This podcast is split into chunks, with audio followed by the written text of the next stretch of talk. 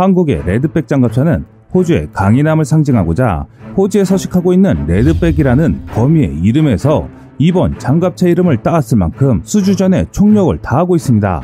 한편 하나를 비롯해 독일 라인메탈 디펜스의 링스, 영국 비에이 시스템즈의 씨브이 구십, 미국 제너럴 다이나믹스의 에이젝스가 치열한 경합을 벌였고, 레드백은 이 사업의 최종 두 개 후보 장비 중 하나로 선정돼 호주 방위사업청과 사백오십억 원 규모의 알엠에이 계약을 체결했습니다.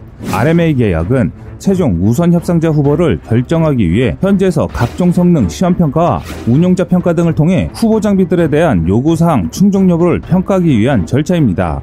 최종 후보에 들었다는 것만으로도 이변이라고 말할 정도로 엄청난 성과였습니다. 그런데 거기에 레드백이 세계 정상급 장갑차들 사이에서 꼴리기는커녕 성능으로 우위에 있다는 것에 세계 여러 나라들이 놀라움을 내비치고 있습니다. 한화 디펜스가 국산 장갑차 자주포 기술을 결합해 개발한 미래형 장갑차 레드백이 오 종 규모의 호주 보병 전투 장갑차 사업의 최종 관문을 앞두고 있습니다.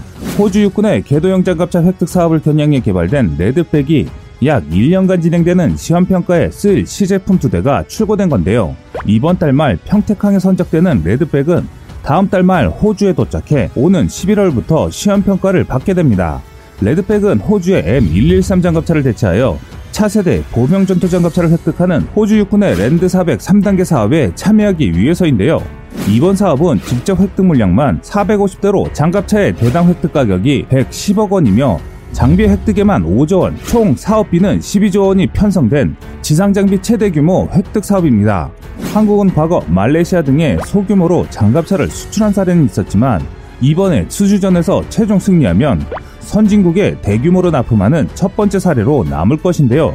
현지 시험평가는 오는 십일월부터 약 십 개월간 호주 육군 주관으로 차량 성능과 방어 능력 테스트, 운영자 교육 및 평가 등이 진행됩니다. 한화 디펜스 관계자는 이번 출정식은 특히 전염병 일구 여파 속에서도 차량의 설계와 제작, 검증 등을 차질 없이 기한 내에 완료해 대한민국 최대 방산 수출 프로젝트의 대장정을 떠난다는 점에서 의미가 크며, 세계적인 방산업체들과 경쟁할 수 있는 차세대 장갑차 개발을 완료함으로써 대한민국의 방위산업 기술이 새로운 시장을 선도할 수 있는 획기적인 계기가 될 것이라며, 지상무기 체계 분야에서 쌓아온 역량을 결집해 시험평가에서 장비 우수성을 입증하고 반드시 최종 후보에 선정될 수 있도록 노력하겠다라고 밝혔습니다. 무려 일 년에 걸쳐 철저한 시험평가가 이뤄지는 이번 사업에서 승리한 업체는 내년에 예정된 오십오조 원 규모의 미 육군 브래들리 장갑차 교체 사업에도 유리한 위치에 오를 수 있는 중요한 사업입니다. 레드백은 장갑차 분야의 강자로 알려져 있던 미국과 영국을 제치고 이번 호주의 궤도형 장갑차 획득 사업에 최종 후보로 올라 전 세계를 놀라게 했는데요. 출정식을 앞두고 언론에 최초 공개된 실제 레드백 시제품의 유형은 엄청났습니다. 폭우 속에서도 진행됐음에도 불구하고 빠른 방향 전환 등 훌륭한 기동성을 선보이며 단번에 최종 후보가 된 이유를 증명한 것입니다. 방호성과 기동성을 동시에 갖춘 레드백이 가장 눈에 띄는 점은 고무 궤도를 적용했다는 점인데요. 일반적으로 전차 궤도에는 철을 사용하는 경우가 많은데 이를 고무로 바꾼 것입니다. 고무 궤도가 적용되면서 가장 큰 이점은 소음과 진동이 감소한다는 것입니다. 내부 소음은 육십 데시벨 정도로 전투원들과의 의사소통에 전혀 문제가 없으며 보통의 궤도 차량과 달리 진동이 크게 느껴지지 않습니다. 이로 인해 차체 무게가 줄어 속도를 더욱 빠르게 향상시켰습니다. 여기에 철보다 가볍다는 것도 중요한 포인트입니다. 일반적으로 방어를 강화하면 무게가 늘어 기동성이 떨어지는 문제가 나타나는데 고무 궤도가 가볍다 보니 그만큼 방어를 강화할 수 있게 한 것입니다. 이로 인해 방어 능력도 올라가 무게가 줄면서 기동성과 방어력이 동시에 올라간 효과를 만든 것입니다. 또 장갑차가 지뢰등을 밟아 철 궤도가 파편하다면 그 자체가 오히려 아군에 피해를 주게 되는데 이러한 문제도 없앨 수 있게 됐습니다. 반면 고무 궤도는 끊어지면 수리가 불가능할 거라 생각하실 수 있는데 고무 궤도 역시 일반 철 소재 궤도와 같이 전투 중 발생한 피해로 끊어지더라도 필요한 부분을 수리해 이어붙일 수 있습니다. 과거 실제로 이라크에서 미군 장갑차가 폭발할 때 튀어나간 궤도 파편에 큰 인명피해가 나기도 했었는데요. 이런 이 차 피해를 막을 수 있는 혁신적인 기술이라고 할 수 있습니다. 레드백 장갑차에 들어가는 고무 궤도의 내구도는 기동거리로는 오천 킬로미터로 철 궤도의 삼천 킬로미터보다 더 높습니다. 그런데 레드백의 새로운 기술은 이뿐만이 아닙니다. 레드백이 호주의 선택을 받은 또 다른 비밀은 관능동식 유기압식 현수장치입니다. 현수장치는 일반적으로 서스펜션이라고 하는 차의 진동을 상쇄시켜주는 역할을 하는 장치인데요. 원래는 이 현수장치에 암이라는 부품이 들어가게 되는데 반능동식 유기압식으로 바뀌면서 이를 없애게 된 겁니다. 따라서 자체 중량이 감소하게 되는 것은 물론 기동성과 공간 확보까지 가능하게 됐습니다. 레드백의 경우 지면과 차체까지의 거리인 지상고가 다른 장갑차보다 높은데 이건 역시 반능동식 유기압식 현수장치 덕분입니다. 지면에서부터 차가 높이 떠있다 보니 지뢰 등에 대한 방어도 높아졌습니다. 이뿐만이 아닙니다. 레드백의 심장은 케이 나인 자주포의 파워팩이 적용됐습니다. 파워팩에서 가장 중요한 것이 신뢰성인 만큼 이미 전력화를 통해 검증된 제품을 적용한 겁니다. 케이 나인의 천마력 동력장치에서 옮겨온 케이 나인 자주포 파워팩인 엔진과 변속기 성능은 이미 실전을 통해 입증됐습니다.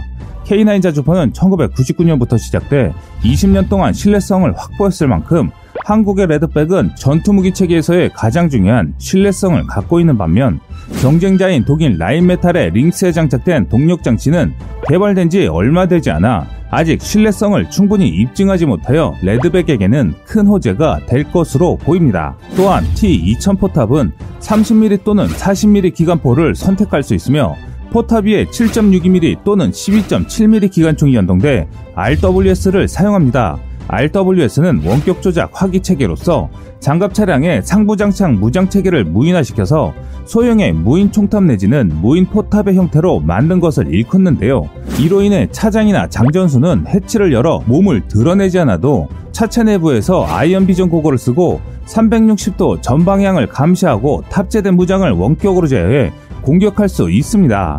주포로 탑재된 마크 사십사 기관포는 밀집보병을 제압할 수 있는 파편탄, 적 전차를 저지할 수 있는 대전차 철갑탄을 사용하는데 삼십 밀리미터의 철갑탄의 경우 일 킬로미터 거리에서 삼 세대 전체의 측면 장갑 또는 이 세대 전체의 정면 장갑을 관통할 수 있습니다.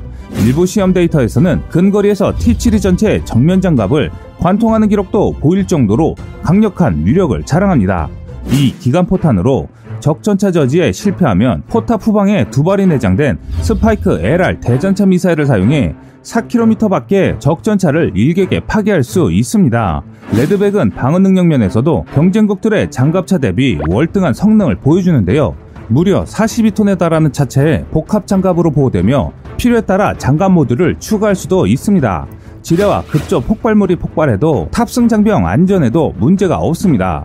보통 지뢰 방호 차량은 차체 바닥을 V자형으로 만들어 폭발 압력을 분산시키는 효과를 만듭니다. 하지만 궤도형은 차륜형 장갑차와 달리 차체 높이가 낮아 이런 구조적인 특성을 활용할 수 없기에 하나는 최적화된 장갑 구조로 충격을 흡수하고 방어력 조건에 충족하는 탑승 자석을 장착해 이를 보완했습니다. 또한 탑승 공간에 설치된 소화장치 덕분에 내부 화재가 발생해도 빠르게 불을 끌 수 있습니다. 이러한 성능 덕분에 레드백은 보병 전투 차량 분야에서 세계 최고의 베스트셀러로 군림하던 비에이의 씨브이 구십 파생형과 미국의 거대 군수기업 제너럴 다이나믹스의 최신형 장갑차 에이젝스를 꺾고 독일의 링스와 함께 최종 후보로 선정되는 이변을 연출한 것입니다. 이번 레드백에 들어간 첨단의 장비들은 그간의 무기체계에 들어갔던 관행적인 기술들을 완전히 벗어던지고 유연한 개방형 아키텍처와 모듈형 설계 컨셉을 과감하게 도입했는데요.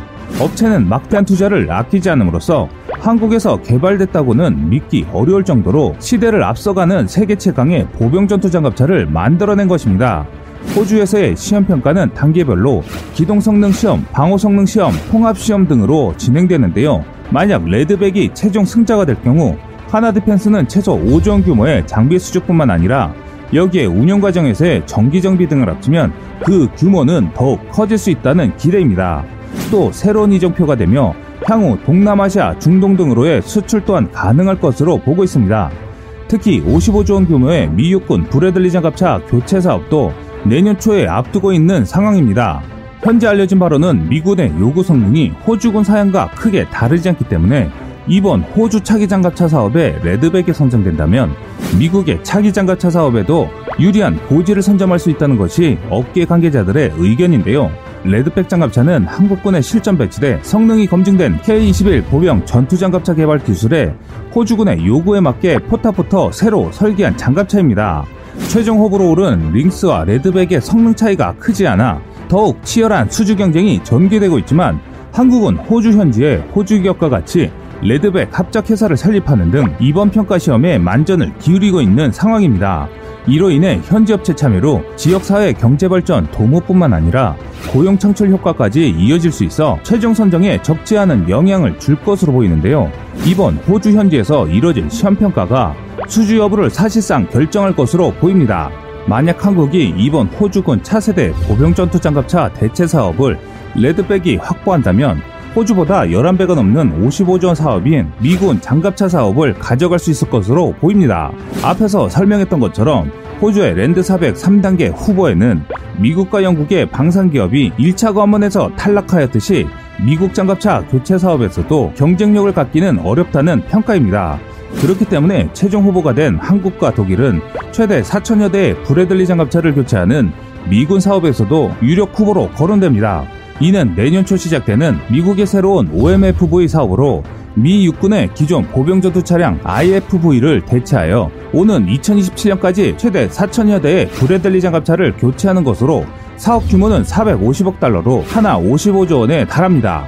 이를 위해 미국 당국은 내년 일월부터 삼월 사이에 정식 제안 요청서 알 이 피를 발행할 예정입니다. 이어 이천이십삼년 초 오 엠 에프 브이 단계인 상세 설계와 시제품 제작 등 세 가지 제안을 뽑고 사 년 뒤 단일 생산 대상을 최종 선정할 계획입니다.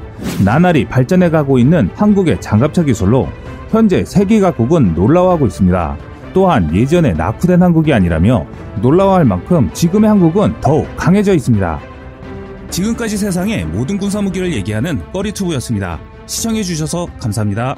구독과 좋아요, 알림 설정은 좋은 영상을 만드는데 많은 힘이 됩니다.